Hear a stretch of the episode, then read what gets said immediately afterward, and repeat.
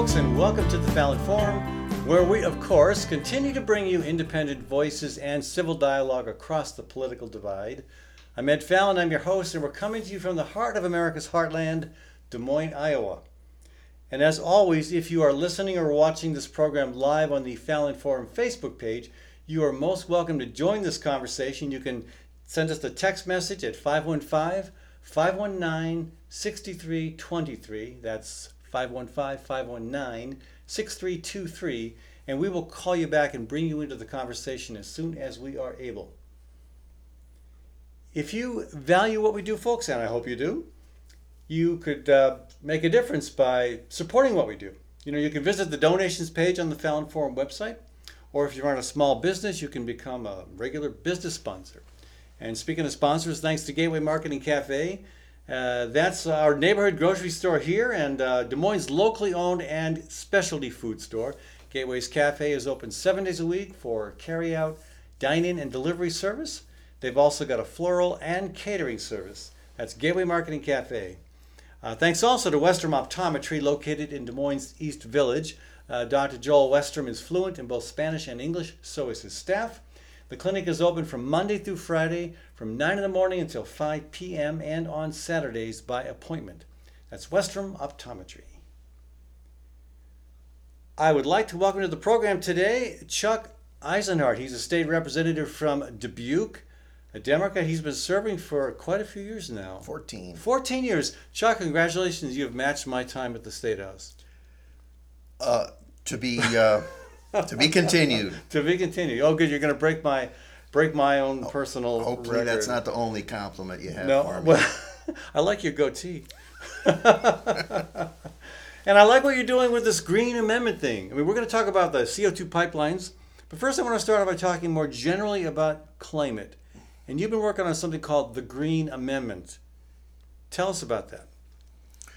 Well, as you know, as state legislators, we have an opportunity to become associated with uh, groups around the state and around the country helping legislators with legislative issues and uh, exposing us to what's happening in other states, good examples of either movements, legislation, that type of thing. I personally have been for many years affiliated with the National Caucus of Environmental Legislators.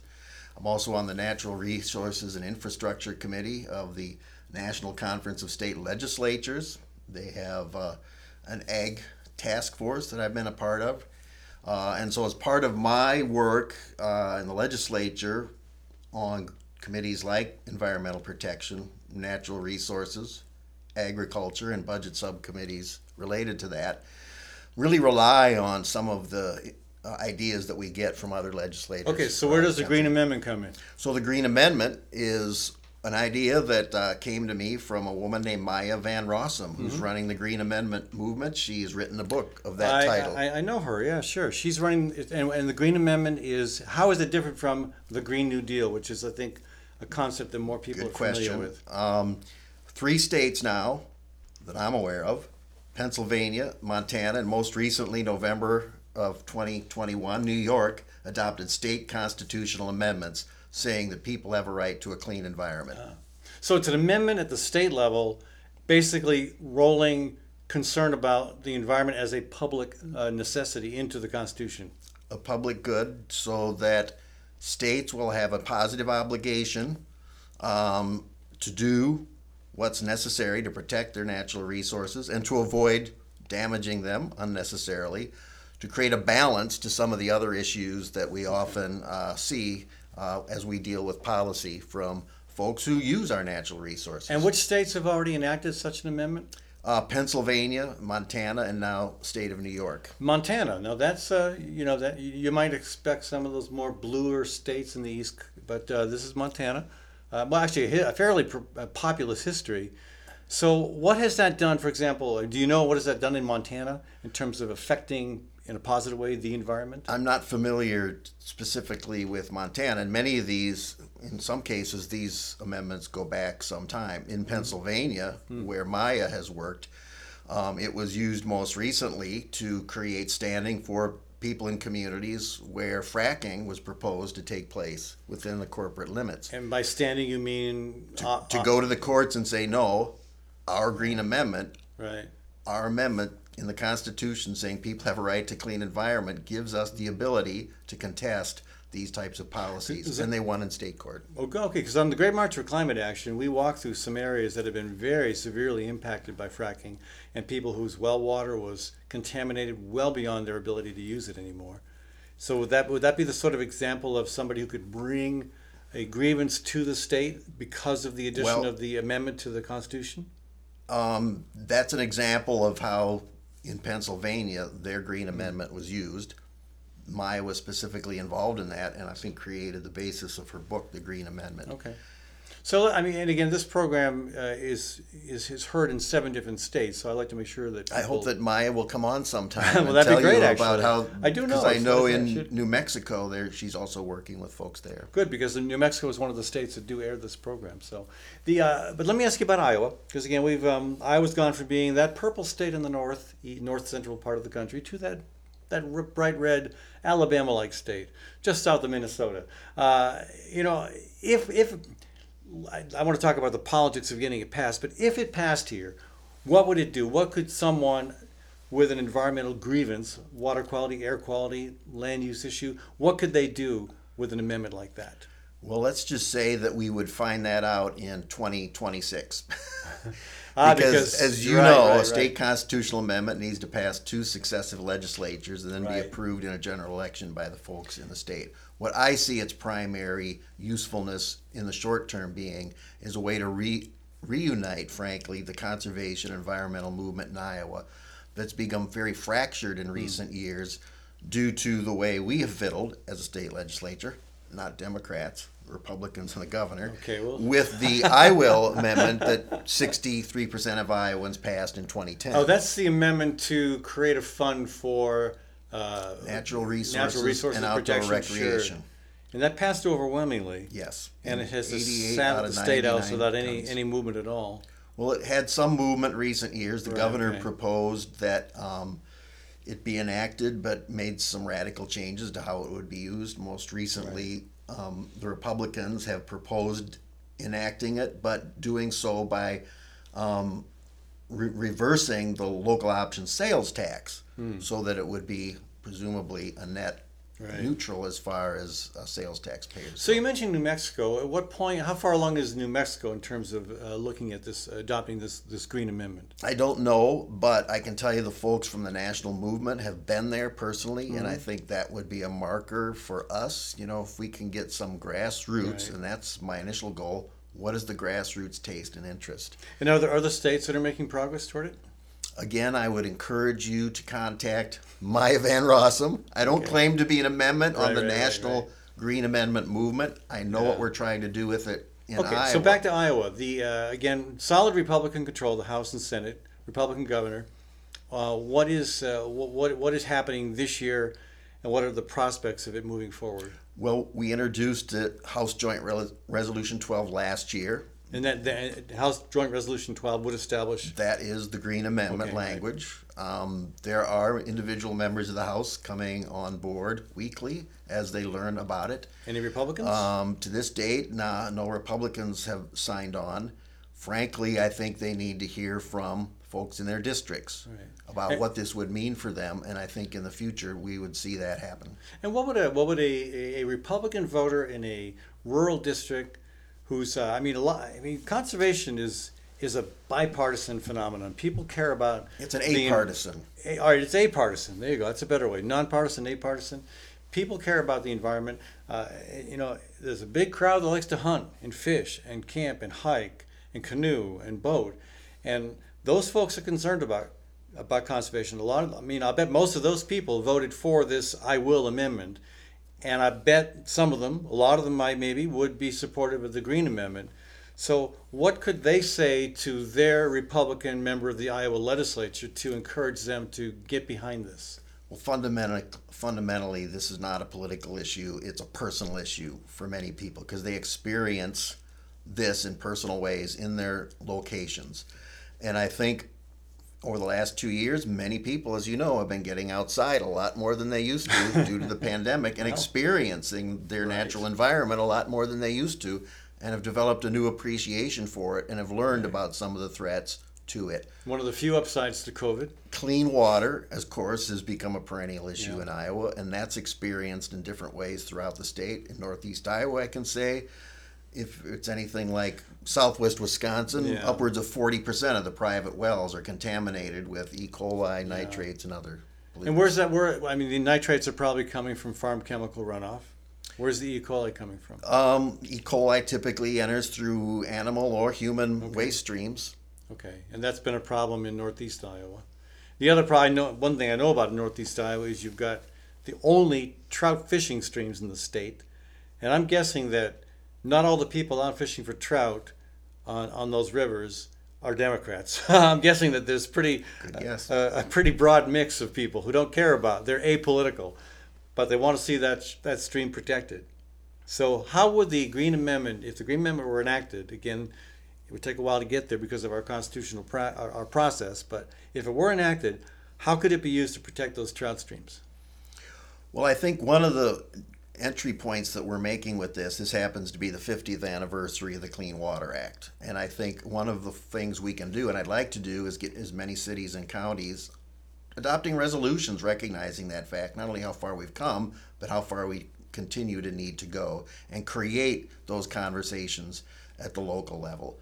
But one of the things we don't do, and one of the things I think we should be doing, and perhaps I can't explain, connect all the dots, an amendment would put the position, the state in the position of actually having to routinely measure the quality of water in every stream to determine whether or not um, it's being threatened, and and developing plans to remediate those threats when they're documented. And just that right there, the fact that uh, the amendment might require uh, more accurate monitoring of water quality issues, that right right there might might might get you some opposition from some of the larger entities that represent big ag. Correct? Well, you've asked me to give you an example. I Yeah. said that hypothetically could be one. Right. I I think we're focusing on where the common ground is, and I think you've seen many other aspects of our natural resource use that agriculture can and should be considering um, as we move forward. I think preservation of farmland could be one, but also the organic matter and, and the protection of those soil resources, make sure they don't flow down the river to in- Okay. increase the land mass of Well, Louisiana. yeah, or by land by land mass, you mean dead dead zone. the dead Well, the zone. water certainly creates the dead zone. Well, yeah, well, it's- it's, the it's- nitrates in the water. it's the, actually uh, sinking uh, Louisiana, and they'd actually love to have our soil oh. to prevent that. Well, yeah, but but overall, We don't- Iowa soil in the Gulf of Mexico is a losing proposition for the state of Louisiana. Right now, every county can have a policy that allows up to five tons per acre of top of soil to be lost. That's a That should change. it should change. Yeah, I- and I I, and I so- think hypothetically a case could be made that a green amendment would um, engender uh, some revisiting of that So, policy. so back to my question though, who are, are there, there? There is legislation. It's House Joint Resolution 12, I believe you said. Yes. And are there any entities lined up in opposition to it? Uh, not that I'm aware of. It's I don't check every day. Right. Iowa Farm Tip- Bureau. Typically, uh, what we've seen in my experience in recent years, if groups don't see any bill for that matter as something likely to be discussed, they don't bother to take positions on them. Okay, so they don't bother to stick their necks out. They tend so to they, be tend to ignore. So they don't see Republicans wanting to bring this House Joint Resolution up, so they're not going to bother to register against it. But I mean, I would. Has anybody talked with the Iowa Farm Bureau, for example? And I'm just holding out that, them as an example as, one of the strongest um, voices within the within Big Ag that I would think might be opposed to this. well, as, as I've Not said, that they should be, but they might be. as I've said in the stage of the dis- this stage of the discussion, I think my goal, modestly, is to get conversations about this going among the conservation and environmental groups, and to the mm-hmm. extent that Farm Bureau has staff or people on board interested in those issues, Yeah. perhaps at the county level. Many counties may have more of an interest in this than others. Have the, that consideration flow up Yeah. from the local areas. Well, and that's how that's how a group like Farm Bureau is historically inclined to work, supposed to work. You know, you get input from local farmers to their local county farm bureau, and that percolates up to the state and the national levels. I can say that this is not targeted at any specific issue or any group's particular interests. So, and I, I know that a group like the Izaak Walton League, which also tends to have, you know, fairly conservative membership, but a very strong conservation ethic, I would think they would also find this appealing. Perhaps. I mean, we've had courts in the past say we're not going to entertain any other buddy's lawsuits because we think that's a state policy issue. And there's really nothing out there that requires us to take up any environmental conservation issue in the state legislature. Perhaps having a green amendment could change that dy- dynamic. Folks, this is Ed Fallon with you here. Uh, Representative Chuck Isenhart, a Democrat from Dubuque County, Iowa, joining us in the studio today. We've been talking about uh, climate, the environment, conservation, and the proposed Green Amendment. We're going to take a short break. If you're listening to our program live on Facebook, uh, you can cho- uh, tune in and join the conversation. We'll be back in a minute with, uh, with more talk here on the Fallon Forum. Gateway Market and Cafe is Des Moines' locally owned grocery and specialty food store, centrally located at ML King Parkway and Woodland Ave. Enjoy chef crafted prepared foods, artisan baked goods, organic produce, hand cut meats, local and international cheeses, wines, and craft beer.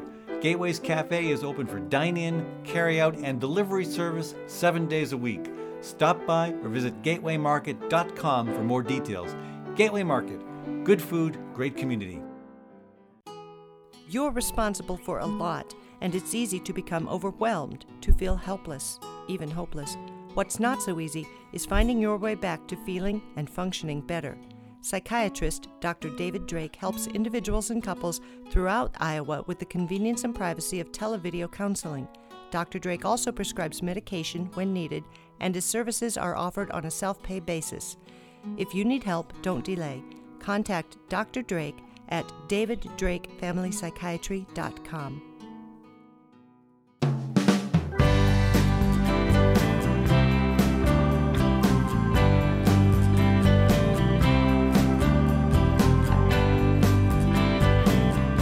welcome back to the Fallon Forum. And if you are listening to our live broadcast on Facebook, text your name to 515 519 6323 if you want to join the conversation.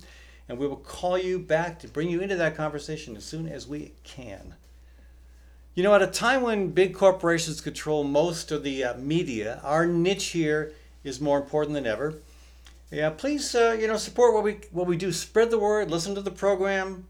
Talk it up with your friends, and if you can do it, become a monthly sponsor. We sure could use more people doing that. And speaking of sponsors, thanks to uh, Story County Veterinary Clinic, where Dr. Kim Holding has been caring for all creatures, great and small, as I like to say, for over 30 years. You can learn more at Story County Veterinary Clinic's Facebook page. Thanks also to psychiatrist Dr. David Drake. If you live in Iowa, wherever you live in Iowa, Dr. Drake can help through the convenience and privacy of televideo counseling offered on a self pay basis. Contact David Drake Family Psychiatry.com.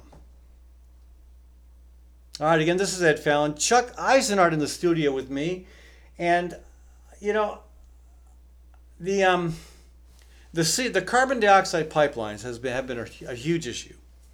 And I, I want to talk with you about that, but I want to give people an update on something that transpired last week. And uh, I, I happen to have an inside peek at what was going on. I, I, I heard a, a couple days ahead of time, I heard from one of my Republican allies, if I may, uh, that this was going to transpire. I had to keep it under my hat. I did.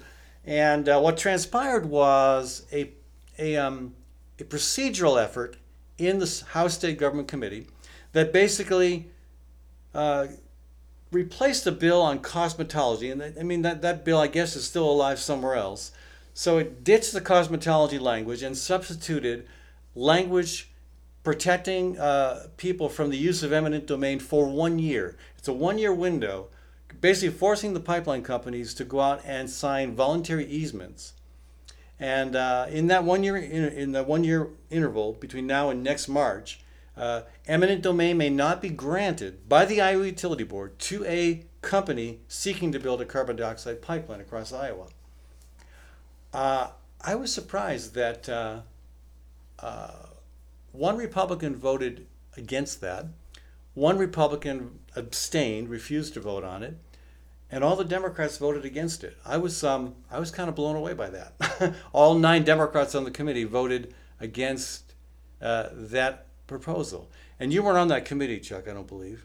No. But maybe you have some insight into what's going on here. Why why that became a partisan issue? Well, I don't know that the issue itself is partisan. As you said, I'm not on the committee, and frankly, have not had any substantive discussions with people who were in that committee meeting. Uh, my guess is that it was more of a process related question. You may recall that many years ago we received what we called a raccoon bill from the Senate, and the House went about changing everything about it on the floor through an amendment to turn it into a mourning dove hunting bill, which is a gross violation of the process. Uh, well, is it- typically, why is it a gross violation well, of the it's never it's never happened before Okay. where you would basically take a bill that's gone through the subcommittee process, the committee process, passed another chamber, Right. and then you totally change it in the other house without having the benefit of a subcommittee and committee deliberation where the public would have a chance to, to weigh in. Um, so my guess is that that was the primary um, source of the angst over that bill. Okay, But but but I mean the the, the, legislative process is uh, well it's been described as what uh, uh, making sausage and some of the most um, uh, unfortunate developments have occurred in the very tail end of the session. Uh, that's when Prairie Meadows was established. That's when the Iowa Communications Network was established, and in both cases Democrats were in charge, and they were. There were some questions about the procedural integrity of that, and yet it was allowed. It was legal. Uh, um, and I know that legislators are legislators are always including in budget bills things that aren't budget matters, just in order to get them in there and get them done. So I mean, to me, if if if uh, Democrats' primary objection was based on procedure, that rings hollow to me. Well, I can't speak for previous legislatures. Um, I was in the majority for only two years, and I was a freshman at that time, so I also had no power during those two years. Um, it could be that it was just a, the fact that it was a surprise brought up at the last minute that, hey, you know, we didn't have time to consider it, and this is going to happen in this meeting. Um, Bobby Kaufmann said voters don't care about process, they want results.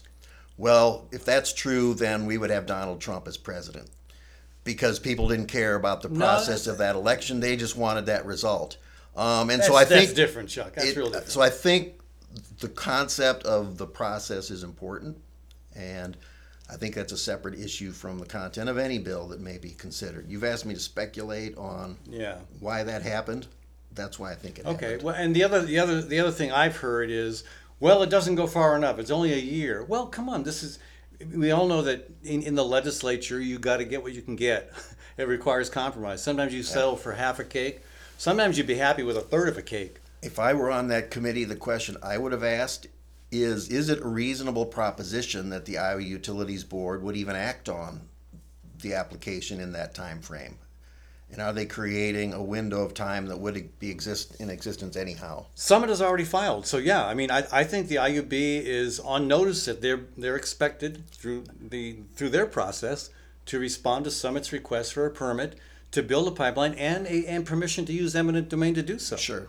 So I I But there's a lot of dots that need, uh, I's that need to be crossed and T's that need to be dotted. And who knows how long that, and plus public input to take, and who knows what any number of issues might come up. Let's uh, go to our phone lines again. You're welcome to join the conversation at 515 519 6323. This is um, Maureen, uh, Maureen McHugh. Hello, how are you? Uh, hi, uh, thanks for taking my call. Sure. Uh, I I'm sorry I, I wasn't listening for just the last half a minute just Oh, before you well. called me. You so, didn't miss uh, much. I okay. What's all on your mind relevant to CO2 pipelines? And again, uh, Representative Eisenhower, Eisenhower, Isenhart, kind enough to join us in the studio. General.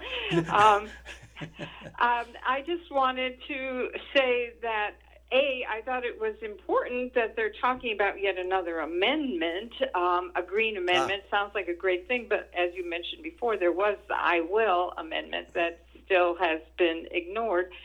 Um, however, um, the other thing about even if this amendment passes, the one thing that jumps out at me is, you know, it wouldn't pass if it did for another four years. It wouldn't have regulations. Um, it wouldn't go into force probably six years. And we're facing some real environmental and climate challenges in the interim. Mm-hmm. And one of which is the idea of these pipelines. Uh, as far as I'm concerned, thank goodness they're put off for at least the next year. However, what people don't think about, haven't been talking about, is the real health hazards that um, this whole process represents from the idea of capturing CO2 sounds lovely. We should, we need, but more than that, we need to stop producing it. And if we're going to only capture it so we can continue to produce it, um, there's a problem right there because the things that are um, producing the CO2 are also producing all those other pollutants, or, or called you because that's that seems it seems very likely to me, and then maybe get chucked away on this too, that the uh, pipeline companies intend to use that captured CO2 for enhanced oil recovery. Is that your impression as well, Chuck? Well, I think the discussion we're starting to have really gets at more of the important uh, aspects of this uh, debate. I think the eminent domain issue kind of becomes the emblem, you know, the thing we actually fight over. One, the pipeline itself and why we're doing it needs to be the discussion. Okay. Yeah. Um, and so, yeah, and, and about that, I mean, I, a lot of people are saying this is not a real climate solution, uh, and I think that's where Maureen probably comes down as well. Do you, do you think yeah. this is the climate solution? Um, the it, scientists have told us that ethanol production, which, and it's these pipelines are primarily designed right. to get the carbon from ethanol production to other states and buried is a minor or a modest improvement over you know burning all fossil fuel gases in our however the argument is also made that if you include the negative aspects of widespread corn production and the and the and the impacts that has on our water and soil resources, that the net benefit of ethanol and therefore piping the uh, carbon to other states does not make it a worthwhile consideration. Now, the Iowa Utilities Board has to make a finding that there is a public use or benefit to a pipeline before they can grant the permit, especially the eminent domain powers. My goal all along and I'm in the minority, so I can't make any of this happen, is to get a robust discussion about what is the public use and public benefit. Iowa does not have a climate action plan in place. If we had one, we could measure the wisdom of this proposal against what our climate goals as a state are. Right. I have offered an amendment on a bill, Utilities Board bill, that probably won't be debated, that would require Sorry. us to adopt a yeah. climate action plan and for the Iowa Utilities Board to measure the proposal for the pipeline about whether or not it would be justified based on that that climate action plan. That's a long-term process that would make take much longer than a year or two. and I don't know that the folks who want to build these pipelines are ready to wait, considering the fact that the Biden administration is putting $12.1 billion on the table. For, for carbon, carbon sequestration. For carbon sequestration yeah. and offering $50 per ton if people want to put it in a pipe and ship it somewhere. So that's why it's it's a tricky issue even uh, politically as you got the national, federal government, the Biden administration yeah. saying they're good things, makes it difficult for Democrats to say that there is a party position on that well, as well. I mean, I, okay. I, I, let me say what That's I want to say uh, because I want to defer, I want to defer to Maureen before we move on to sure. another caller. Maureen, you want to respond to that? Um, yeah, I, I I understand. I'm talking to two politicians. No, no, I'm a recovering uh, politician. Please. a former politician. The idea that we, as physicians, as public health people, want to get across is that the public is totally uninformed about any of this. And so we are trying to put on a, a national conference examining carbon capture through a public health and an environmental justice mm. lens, which is a very good. different approach. And the thing is that um, we can kind of slow things down perhaps politically, but I think we need to up the game and we really need people to be informed about how dangerous the whole life cycle is. I mean, uh, Isenhart sort of listed some of them that we know about. We're talking about ethanol itself being a real problem. We're talking about enhanced oil recovery being a real problem. We're um, ignoring the fact that concentrated CO2 in these pipelines is extremely toxic and dangerous and deadly. And, and um, the whole process from the get go is outrageously expensive provides little proof that it's effective, and most of all, is well known to be highly toxic. And So- we're just not talking about that. So, So, Maureen, that's the I- role of public health. So, Maureen, I, I agree. it. I agree with you that we should have that conversation. Is there any effort underway to convene such a broad conversation at the national level? Yes. Well, I mean, among public health people, there is, and we're doing um, ourselves here. We're sponsoring with national um, PSR and with a number of, of nationally represented organizations a whole uh, 90 minute webinar on the ACE uh, looking at these public health, toxic health conditions Hmm. that are part and parcel of the entire boondoggle called um, carbon capture. And, And that's on uh, that's on April eighth. on April 8th. And are, yes, peop- are people welcome to participate in that? They certainly are. How do they It'll How do they go about doing here. that? Pardon? How do they go about doing that?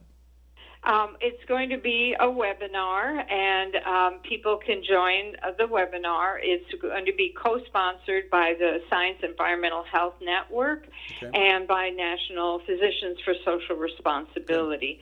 Right. And um, there will be time for question and answers, and we have several several nationally known speakers from the public health community who will be speaking to the various um, Okay.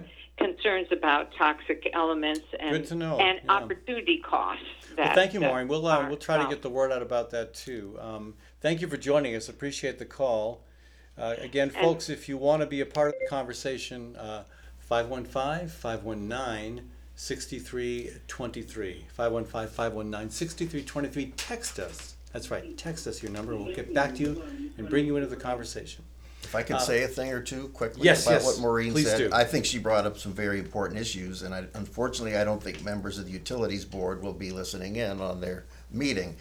Anybody who has that concern or any other concern, pro or con, on an application before the Utilities Board can themselves become what they call an intervener Right. and directly testify and answer questions of the people proposing and asking for the uh, uh, permit. Yeah. And they can uh, apply to be an intervener. The IUB may or may not grant them the I right th- to do so. And I think if, for example, if anybody lives in a county that's affected, they're going to be granted. I, in my experience, they're very generous about l- creating that connectivity and allowing people to do that. So that's one direction. I think when the time comes, it'd make it be useful for you to let your uh, your listeners know about. Okay. Um, yeah, and again, I, I- think, you know, back to the legislation, the, the, the amendment that was proposed in committee that, that passed out of state government committee with only Republican support, uh, that will probably be debated um, on the floor of the House. And I know, again, we know there was one Republican in the, in the committee that voted against it, one that abstained. And, uh, you know, it seems like this is going to have to be and should be a bipartisan effort if it's going to pass.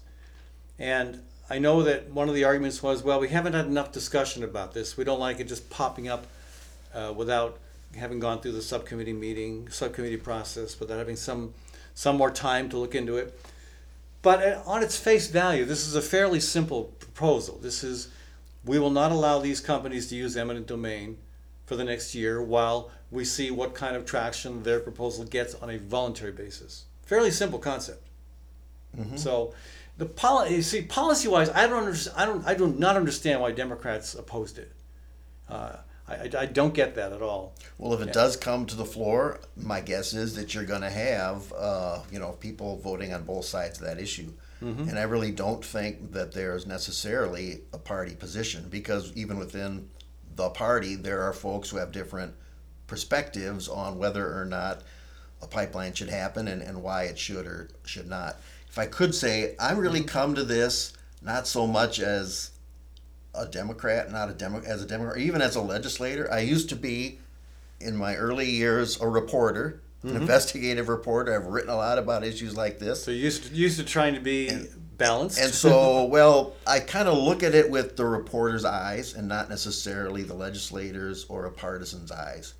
And I go back to, you know, in terms of informing the discussion, uh, the meeting I attended in Delaware County where the Navigator Greenway, I believe, the other carbon Yeah, pipeline, not Navigator, Summits, right. uh, held a community meeting. And the person there said, I think this is fairly close to a quote, that their project would not have a meaningful impact on the reduction of atmospheric carbon. this is one of the proponents said that. This is somebody from the Na- Navigator. applicant. Yeah. And that the reason they're doing it is to enhance the economic viability of the ethanol industry. And so that gets me back to that whole question of what's does this make sense from that larger perspective um, of the, our climate goals, Right. and how do we make sure that there's a robust discussion about that as we go forward? I, I want to talk about that assertion uh, in context of who is behind the Navigator proposal. Again, this is Ed Fallon, uh, Representative Chuck Isenhart, my guest. Uh, we've got to take a short break, and then we'll be right back with more conversation on the Fallon Forum. Groovy Goods is your Des Moines one stop hippie shop. Located near Drake University, we are more than just a store. Groovy Goods is about community. We're a tribe brought together by peace, love, and rock and roll. You will be greeted by friendly staff, the smell of incense, the vibration of healing stones and crystals, the vibrant colors of clothing and tapestries, and an extensive herbal apothecary and metaphysical products. At Groovy Goods, everyone is welcome and no one is judged. Check us out online, groovy-goods.com, or stop in at the corner of 23rd and University in Des Moines. At Westrom Optometry, Dr. Joel Westrom and his team provide a variety of services, including comprehensive eye exams, children's eye exams, and LASIK co management. Whether strictly utilitarian or a fashion statement, your comfort and vision are Westrom's primary concern. Dr. Westrom and his staff will work closely with you to determine the best solution for your eyes, prescription, and lifestyle. Services are provided in English and Spanish, and the clinic is open Monday through Friday from 9 a.m. till 5 p.m. and on Saturdays by appointment. That's Westrom Optometry, located in Des Moines East Village.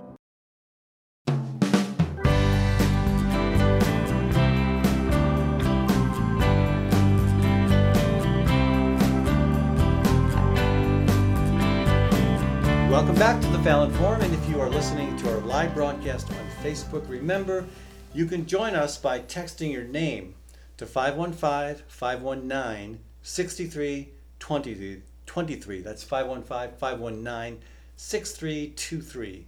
And then we'll call you right back and bring you into the conversation. And again, you can support this alternative to the right wing shock jocks by becoming a monthly donor or a business sponsor. You can check out the Fallon Forum website for details. And thanks to Architecture by Synthesis, adamantly and actively supporting the mission of the Fallon Forum and community radio stations. Owner Mark Clipsham knows we have to build better health for both people and planet, and the services he provides are committed to that goal. That's Architecture by Synthesis. All right, uh, Chuck. Um, so Navigator, who is that? I mean, that, that's a great name. Well, the Navigator pipeline will navigate our way through your cornfields. You know, I mean, uh, and you know what? What does that mean? Navigator pipeline. It's Valero. It's the big oil company.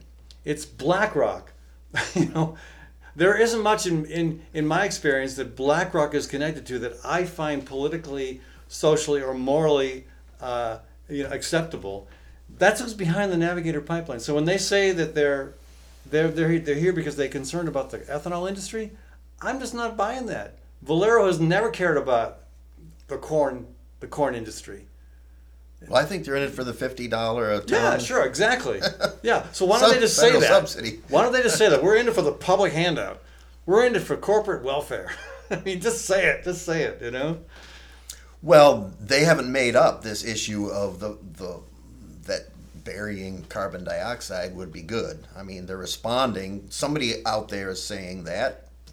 People at the you know legislators at the national level have said that, and maybe they ceded that. I don't know, but they're responding to that. I guess the one differentiation, based on my knowledge, between that pipeline and the others is Navigator is going to Illinois, where there is no recovery, enhanced Uh, oil, and yes- gas recovery. yes, there is. Perhaps you know differently. Yes, there is. Absolutely, there is. and I think that's one of the questions that's out there. Will this, in fact, be buried, or will it, will it be used to create more, generate more fossil fuels? Which would change it, the calculation about whether or not it's a good thing Well, for here, the here- climate here's the perspective. kicker, Chuck. I mean, I, I have asked the officials at Summit point blank on a couple occasions, will you commit to not using this for enhanced oil recovery? And they say things like, it's not in our plan to do so at this time. And I say, okay, well, then when you commit in writing not to use this for extracting more oil, no, we can't do that because something might change, our business plan might change, opp- opportunities might arise. They aren't willing to make that commitment, and neither is Navigator. And if you're not willing to commit in writing to something you say you believe in, that tells me that you're what you're saying uh, is pretty hollow. I mean, you you've been in politics a long time. I mean, Sure, and I think a lot of promises are made that are pretty hollow. And I think that's something that uh, should be brought up, and I presume will be brought up as part of the permit process. Um, the bigger picture that informs this, uh, as I as I'm told, as I've read, in North Dakota they have the power of the law to require, perhaps, that it be used for recovery and not just buried. Um, so maybe we should be waiting until North Dakota decides one way or another on that before we determine what Iowa's position is. Um, so, uh, in the broader perspective, Iowans in rural counties, in particular, where the land that needs to be used for these pipelines is, ultimately, a definitive decision can only be made on perhaps this, but certainly on future pipelines by the voters in those districts is the opposition broad based enough? Is it strong enough to elicit people to run to Well- the legislature in those counties on either ticket, Democrat or Republican? Well, this is how strong the opposition is. Uh, there are about 50 counties where this pipeline would run through. These pipelines would run through. 24, I believe. 24 county boards of supervisors have registered objections with the utility board. Right. That is incredible. I mean, How many of those supervisors are running for the legislature to actually make that decision? Uh, probably not that many, but the uh, the bottom line is these. Uh, and again, these are partisan off- offices, and again, most of the rural Republicans, uh, rural rural supervisors are probably Republicans, but they wouldn't make that. pos- They wouldn't take that position if it was not represented. Not didn't represent a, a big component of their constituency. And I'm So- just making the observation that the legislators in the counties where this is a dir- having a direct impact, the pipeline, are more influential in this discussion than mostly urban legislators like me that the pipeline doesn't touch. Well, where urban legislators come in is they could start standing with rural communities and saying, "Hey, yeah, we want to we want to help protect you from the misuse of eminent domain and the risk that might And come I- to your land and water. So we're going to support we're going to support a one-year I- moratorium on- on eminent domain." And I don't necessarily disagree. I'm simply saying that if there were candidates standing up for that, whether Democrat or Republican in those counties, that would send a stronger signal to legislators elsewhere that it's something they should be paying attention to. And, and let me let me talk about the politics of this for a second, Chuck. Um, Iowa has gone from being. I mean, you, you, you made a point when you were when you were first elected. You were a, a, in the majority for two years, and that um, that's been a while. and Iowa has only become more and more Republican uh, in the last decade, and I don't see that changing at all. Um, I mean, I think the prospects for Democrats this fall don't look very encouraging to me at all. And I thought for a while, well, one opportunity Democrats might have is since Republicans weren't taking action on, on addressing these uh, these CO two pipelines, maybe Democrats could jump on that that to jump into that void and say, hey, we're your champions. We're going to make sure that this tool that has historically been for you know taking land for a public purpose will not be used to take your land for a private company. And that didn't happen. And instead, when the opportunity came in state government committee last week to vote at least to allow further discussion of a bill that would limit eminent domain, Democrats all voted no. I mean, it seems to me like there's a death wish out there. I mean, I, I, I can't think of a worse vote for Democrats to have taken leading up to a very contested election this fall. Well, it was a committee vote, and your, Right. your caller needs to understand that it has to go through both chambers yet and signed by the governor before it becomes law. And that may be a big question mark would the governor sign it. People are, in general, we don't like to vote for bills that aren't going to become law if those bills honk off a constituency important to us. Um, I think that is a general proposition. That's true. But I mean, leadership is all about pushing legislation that needs to happen, even if it might not be popular with certain influential characters, right? In some cases, I mean, and actually, eminent domain is a great example. My very last vote, Chuck, as a lawmaker, was on an eminent domain bill, uh, and it was the year before you got in because we we've never actually served together. You got in, I think, the very year I got out. in fact, no, no, a couple years later. But the um, the legislature had passed another eminent domain bill, per, providing some protections to landowners, some additional responsibilities to public entities that wanted to use eminent domain. And again, this is before the time when it was ever considered that a private company would get eminent domain. And there was a similar bill after I came regarding a public lake in uh, Sure, in Clark County. Clark County, Yeah. Where I think the Republican legislator ran on that. No, we shouldn't be using economic uh, I- eminent I- domain for a public lake. I was very involved with that too. Uh, that, that, that had been going on for a long time. But this bill passed overwhelmingly. Democrats, Republicans supporting it, 90 something to whatever in the House. And, um, and then Governor Vilsack vetoed it. And even though Democrats were a significant minority at that point, uh, when we came back into special session in, I believe, July of 2006, most Democrats voted with Republicans to override the governor's veto. So I can, I'm, I'm saying, okay, so what if Governor Reynolds decides to veto this eminent domain bill passed by an overwhelming majority of both House Republicans and Democrats, Senate, House, Senate Democrats and Republicans? If she decides to veto it, well, maybe history would repeat itself, and what happened to Vilsack back in 06 could happen to her this year. I mean, I'm just speculating that uh, I don't see any reason why the legislature wouldn't want to push this. I mean, again, I'm not, I'm not voting on it. I'm not. I, you know, it's not it's not my thing. but as a person on the outside, and I'm thinking about hmm the politics of this.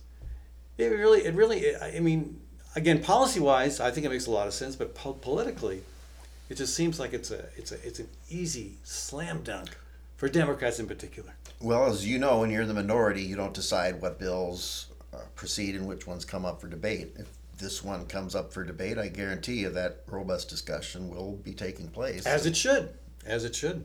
Yeah. Uh, meanwhile, there are hundreds of other bills out there, and from day to day, we don't know which ones are coming up, and we have to be prepared for all of Sure, them. of So, to a certain extent, from a leadership perspective, yeah, that limited time that you have to prepare for debate and decide how we're going to vote on a whole range of bills that, frankly, many of which attack the interests of your core constituencies. Mm-hmm. There's a little bit of triage involved in terms of where we focus our attention. Mm-hmm. If this bill comes up, I guarantee you that there will be an internal discussion. Well, my impression is that if uh, if uh, the Republicans supporting it think they've got enough support among Democrats, it will come up. So my question to you is: Will there be support among Democrats for it? I believe that you, you would see, you will see Democrats Hmm. voting for it. Okay. Uh, one more caller. In this case, somebody, uh, Paul Deaton, didn't call but sent a couple questions. Um, uh, I, I guess we just kind of answered that one of them. Will uh, Will Representative Kaufmann, the author of the um, more the eminent domain moratorium, will he get that moratorium accomplished this session? Well, he's uh, leadership. I don't think he would have would have moved on it if he didn't think that were true. And I understand that Speaker Grassley has made some comments that it may Hmm. be moving forward, at least in the House. All right. More broadly, what is the end game for this legislative session? Is that something you can even, as a minority party member, even attempt to ans- answer? Well, it requires agreement on budget bills by Senate and House Republicans, and then an agreement by from the governor that she would sign. She doesn't have to commit to signing everything, but she needs to have everything she's looking for in those bills. And I presume those mm. discussions are taking place, Yeah. as always, behind closed doors. I can tell you that the budget bills showed up on our debate calendar today for debate starting tomorrow. So after the second funnel, which was last week, Right. those will be the focus. And as soon as the appropriations bills are done, we're going home. Okay, so it is an election year, and sessions tend to end earlier in election years. So We have not had an on time session ending, in my experience, since the Great Recession when Pat Murphy ended it early. in 08, yeah. and also the pandemic, to a certain extent, Right. closed down that so, session very but, much early. but this might this might be the year when people get out of the state house by April, by the middle of April. That's when the hundred days of uh, expense money runs out, and people are That's worrying about where their next meal one or way to lodging one is way to send from. legislators home is take away their candy, right? Okay. Um, I, let me see if I can read this last question from Paul. What does the legislature need to do for the carbon capture and sequestration companies to move forward as they uh, apparently planned? I don't. Well, unless uh, again you whether it's a Supreme Court issue that's in front of the courts or something that's you know active um, proceedings are active in front of regulatory bodies, you generally see a resident a reticence by legislators to make major changes in the law while those things are being considered. So that's kind of a, a principle thing that applies to a lot of these situations. So I don't know if there's going to be a taste for, you know, changing the rules of the game, so to speak, in the middle of the game. We'll see. That being said, um, the decision, unless 51 plus 26 plus one people agree on it, is wholly within the domain of the Iowa Utilities Board. Yeah.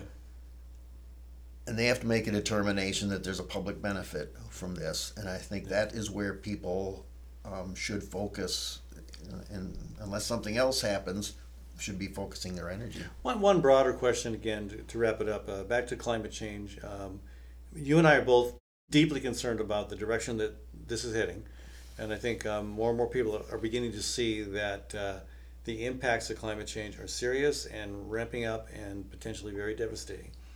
Um, at what point will climate no longer be a partisan issue? Are we getting to the point where Republicans and Democrats both agree, yeah, we got a problem, let's do something about it, let's work together? Well, if you don't use the word climate, I think we're, we may actually be coming together in What should I certain call areas. it? Sorry. Well, honestly, uh, when when we when the legislature changed the name of our state climatology bureau to the Bureau of the Climate Bureau, it used to be something else having to do with weather. We put in place, we offered an amendment that said that climate consideration should be part of that job, and that was, but we didn't call it climate. We called it atmospheric. Uh, you know, a reduction. Of, you know, we came up with a term of art. Okay. Because we knew that you use the word climate it's dead. So I Right. think people understand the manifestations of a changing climate, and, Right. and flooding is a big one. We've done a lot in recent years and drought. Drought. We've done a lot of things to address the impacts, uh, not necessarily to prevent them, to, but to mitigate and to become more resilient. Uh, and I think if you come at it from those directions, that we can have uh, significant changes. Chuck, thank you uh, so much for taking the time out of your busy schedule to join us here. Thanks for having me. Folks have been talking You're with uh, Chuck Isenhart. He's a Democrat from Dubuque, serving his seventh term at the Iowa State House. Uh, and this is Ed Fallon. When we come back from a short break, Kathy Byrnes with Birds and Bees Urban Farms is going to join us for a conversation about spring having sprung. Gateway Market and Cafe is Des Moines' locally owned grocery and specialty food store. With over 5,000 items to choose from, you can order groceries online and the Gateway team will bring them to you curbside. It's a convenient way to shop from anywhere and save time. Gateway's Cafe is open for dine in, carry out, and delivery service seven days a week, with catering and floral services also available. Visit gatewaymarket.com for more details. Gateway Market, good food, great community. Architecture by Synthesis provides planning, design, and design build services for high performance, low maintenance, affordable homes and buildings. Owner Mark Clipsham is adamantly and actively committed to supporting the mission of the Fallon Forum and community radio stations. Mark knows we must all live and work with the goal of building better health for both people and planet, and he works to implement that vision through his stewardship of architecture by synthesis. You can learn more at architecturebysynthesis.com. At Story County Veterinary Clinic, Dr. Kim Holding has over 30 years of experience working with all creatures, great and small cat, dog, horse, cow, elephant. Well, if you've got a pet elephant, you may be in trouble. Kim's clients stick with her year after year because they know she'll do right by them and their pets and farm animals. So give Kim a shout to keep your animals happy and healthy. Call 515 232 8766. That's 232 8766.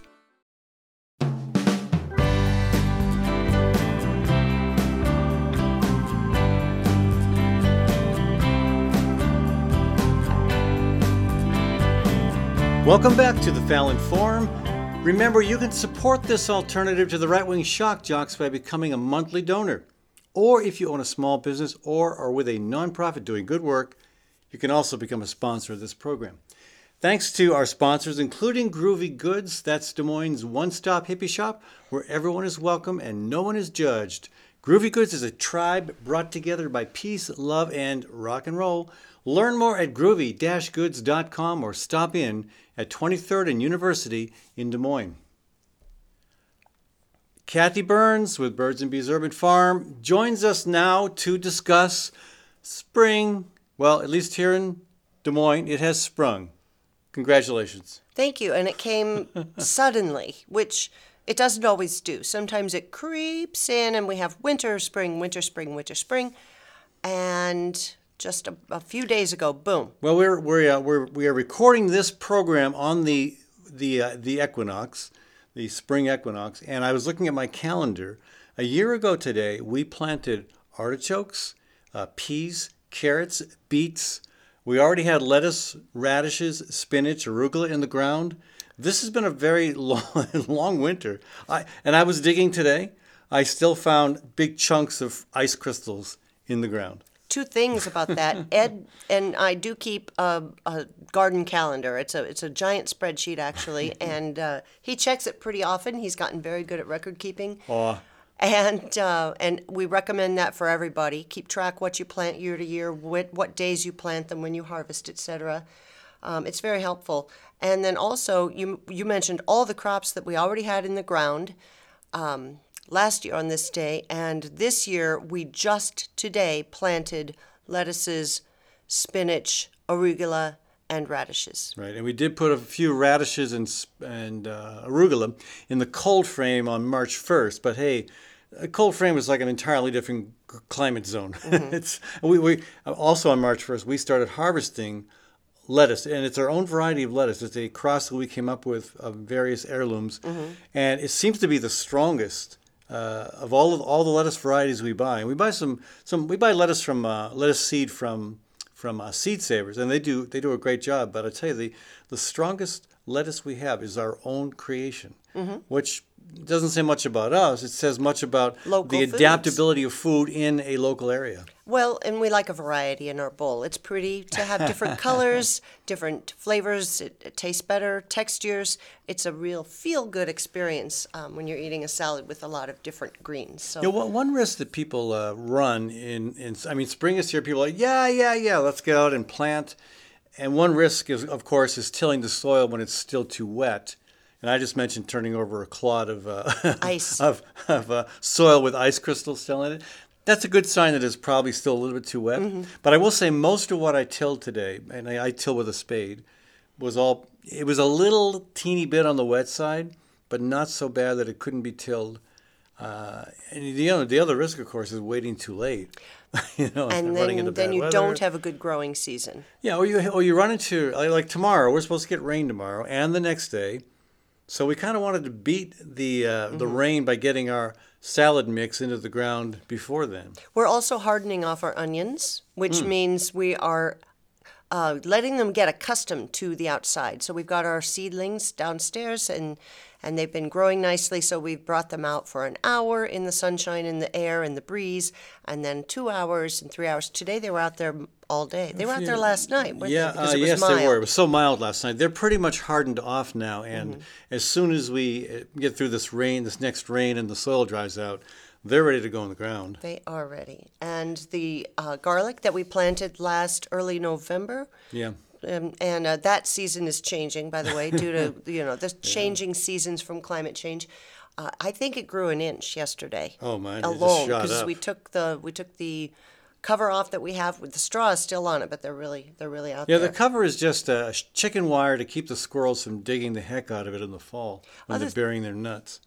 Other things to keep busy with this time of year, if you have any more leaves that have fallen into your yard, raking those up, getting them into your compost, and of course, blending that with whatever old manure you have lying around, um, making sure there's moisture and a good balance of materials in there. Yeah, and we like to just throw our leaves into the chicken pen. Chickens scratch around, find what they can, and then eventually it goes into the compost. And uh, you know, right now we have so many leaves in the chicken pen that we have enough carbon material probably to get us through the entire composting season. I mean, it's about a foot deep. We get a lot of questions on composting. All of the things that we're discussing today are uh, topics that we have in line for our workshop participants this uh, Thursday of this uh, week. It's our March workshop, and we'll be covering the um, how to use raised beds, how to make the, sure the soil is ready. Um, we'll follow up on the seeds that we all started in February, see how they're doing, and managing and harvesting the cold frame. So those are uh, workshop topics and topics that we're just happy to share with everybody listening. I will say the biggest challenge with a cold frame this time of the year is keeping it from getting too hot.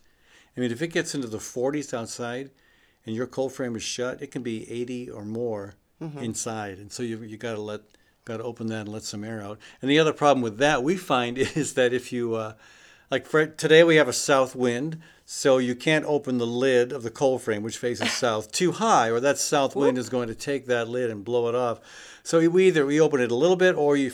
Some people I see have ways of securing that that lid so it doesn't flip over when the wind takes it. Other things to be ready for this time of year are being ready to be nimble when the weather changes quickly. It can it's what 72 degrees It's 74 high- today, which is 74 kind of crazy today. hot for March 21st. Last night the low was 56, I believe, but in a couple of days we're going to get below freezing 29 again. degrees, yeah. So and as soon as your as soon as your little lettuces and tender crops start to come up, you're going to have to have some sheets ready to go out and cover them up, making sure you leave headspace above them so you don't squash them. Squash. And making sure you you've got those supplies ready to go because you're going to get a freeze when your crops are just starting to come up, and then you'll need that stuff right away. Now, one point of criticism that we both hear is uh, don't plant too early. Plant wait till after the last frost, and and we don't we don't buy into that because, and again, if you're doing a large, if you're if you're a, big farm and you're growing commercially, yeah, that's one thing. But when you're growing for home production, I mean, we grow half our own food on less than a tenth of an acre. Well, I guess maybe an eighth of an It- acre. yep. But the um, but you know, if, if we plant, if we, we, we take our chances. I mean, we again we planted artichokes March 21st last year, and when there was a couple cold nights, we just put blankets over them, and we have a lot of old dirty blankets saved up. We make sure they're dirty first. Well, uh, you make sure they're dirty first. Yeah. But you know, if for some reason a, a plant you put out put it out early, a frost comes, it dies. You can replant if you don't have a huge scale you're dealing with. So I'm all for planting early.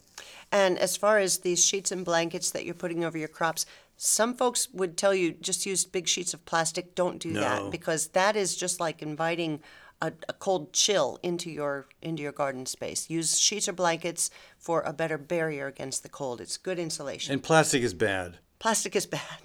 Just Boo on plastic. Boo on plastic.